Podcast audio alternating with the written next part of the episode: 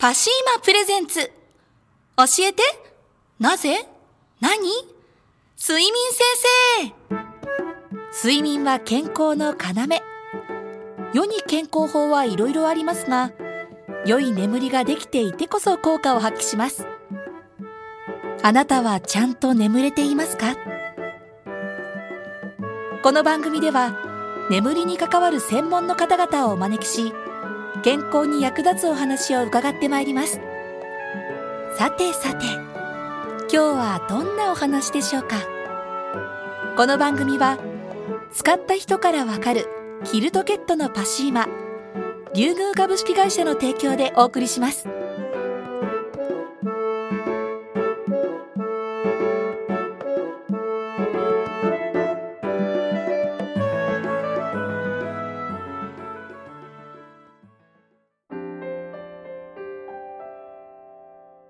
柴田先生、おはようございます。おはようございます。先週に引き続き、今回も早稲田大学先進理工学研究科教授の柴田重信先生にお越しいただきました。柴田先生、どうぞよろしくお願いいたします。よろしくお願いいたします。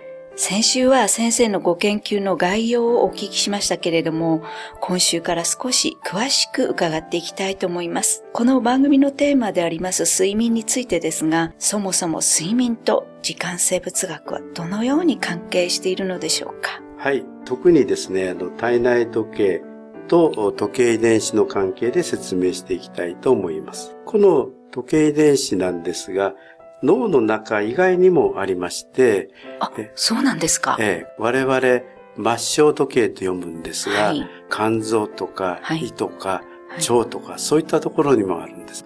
で、脳の中も、睡眠とかに関係しそうな脳の場所は言われてますよね。はい、そういった場所にも実は時計遺伝子が発現していると。はい、ということは、時計遺伝子はそれぞれの臓器とか脳の場所で時間のコントロールに使われてるんじゃないか。はい、我々言い方としたら、それぞれの場所のローカル時計。はい、で、脳のその思考差上核と言われる中心の時計が主時計で、で、その主時計が頑張って指揮者になって、うん、あの、タクトを振ってると。そして、それぞれの肝臓とか胃とか、はい、あるいは他に大脳皮質とか、はい、海馬とか脳他にいろいろありますよね、はい。そういったところの時計も、そういったタクトが振るのを見て、それぞれ楽器を演じてると。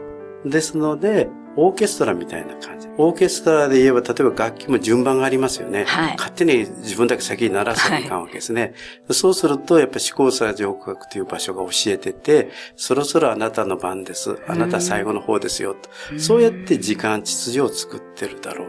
だから、睡眠に対しても変な時間に楽器始めちゃダメですよと。はい、あなたは夜になって弾き始める番ですからね。はい、と言って教えてあげる。それがうまく伝わらないと勝手に寝そうになる。はい、それ、例えば伝わらないやり方ってありまして、はい、その一番中心の時計を壊してしまうという研究があるんですね。はい、そうすると勝手にバラバラ弾くからハーモニーが全然取れてなくてバラバラになっちゃう。で、睡眠もそうでして、そういうネズミはですね、まあネズミも基本的には夜行性ですが、昼間寝てて、はい、明るい時寝てて、はい、暗くなって起きてますよね。はい、ところが、そういったネズミでもその壊れちゃうと、勝手に起きたり寝たりしてるんですね。食べ方で言えば食っちゃね、食っちゃね、起きちゃね、起きちゃねみたいにして、まとまってリズム性として出てこないんです。で、我々は、なぜその不健康状態、あれなんかちょっと今日調子悪いなとか、ぼーっとしてるなっていうのは、本人はわからないんですが、ひょっとしたら時計のシステムがちょっとこう調子悪くなってる。あれ、いわゆるオーケストラで言えば、ちょっとこう、音が今一つ合わない状況になっちゃってると。そんな風に思ってるんですね。そうすると自分たちも自分たちの生活でそういうリズム崩さないように考えていかないと困っちゃうわけですよね。そうですね。はい、それでそういったリズムが狂わないようにするためには、はい、後でまたいろいろお話ししますが、はい、やはりこの毎日きちんとした光だとか食事だとか、はい、運動とか、そういったものがきちんとされてるかどうかっていうのが重要になってくるんですね。ですので、そういったのが時計遺伝子がきちんとしたリズムを刻ませるための必要条件になってくると。そういう話をまたやりたいと思います。す。あそうですか。なんか今までの、まあ普通の人の考えだと、なんとなく全部バラバラに考えていましたよね。例えばお食事の時間でも、あるいは運動の時間でも何も考えないで、で、まあ最終一番悪いのは寝る時間も何も考えないでって。そうですね。それでどっか調子悪くなったからって、あの、あっちのお医者行ったり、こっちのお医者行ったりっていう感じの人が、今まで皆さんそうだったと思うんですけど、この時間生物学、そう時間医学といいますか、そういうものをきちんと知ることで、自分の健康管理ができるということでしょうか？そうですね。はい。それは今、あの、非常に我々も力入れようとしてまして、はい、個人の体内時計をどう見るかと、はい、いわゆる個人感がかなりあるわけですね。はいはい、朝方の人と夜方の人がいるといったように、人それぞれやっぱり違うんですね。そうですね。はい。ですので、それぞれの人に合った生活リズムで、それぞれの人に合った生活パターンを営んでもらうと健康的になるだろうと。いうふうに考えてますね。そうですね。なんかどうも日本人は睡眠に関して、健康に関しても、寿命が長い割には、なんか健康寿命が短いというのは話題になってますね。そうですね。ですから、我々も健康寿命が短いのは、ひょっとしたらそういった体内時計のシステムがやっぱりちょっと負荷がかかりすぎてるんじゃないかな。そんなふうに思ったりします、ね、ああ、そうですか。なんか面白くなってきました。じゃあもう少しまた来週この話の続きを先生にお聞きしたいと思います。先生、本日はありがとうございました。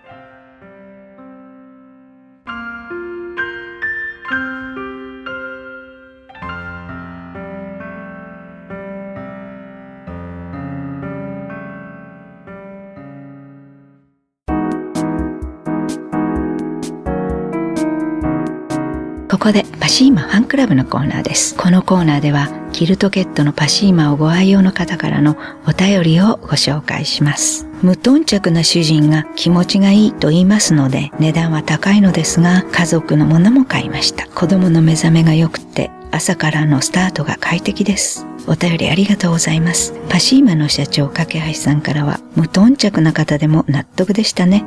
というメッセージをいただきました。次のお便りをご紹介します。もう10年以上愛用しています。年中パシーマです。10年以上経ち、破れた分は買い替えましたが、破れた分をガーゼで縫い繕って赤ちゃんのヘアマットにして使っています。肌触りが良くて、破れてもなかなか捨てられなくて困っています。お便りありがとうございます。パシーマンの社長、架橋さんからは、破れてもなかなか捨てられなくて困っています。ですが、捨てないで最後までご活用くださいね。赤ちゃんのヘアマットになったようです。よかったよかったというメッセージをいただきました。以上、パシーマファンクラブのコーナーでした。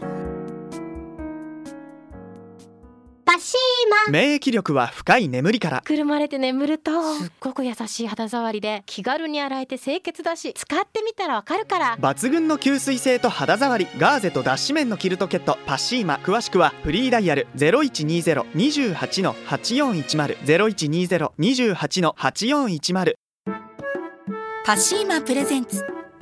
教えて。なぜ？何？睡眠先生。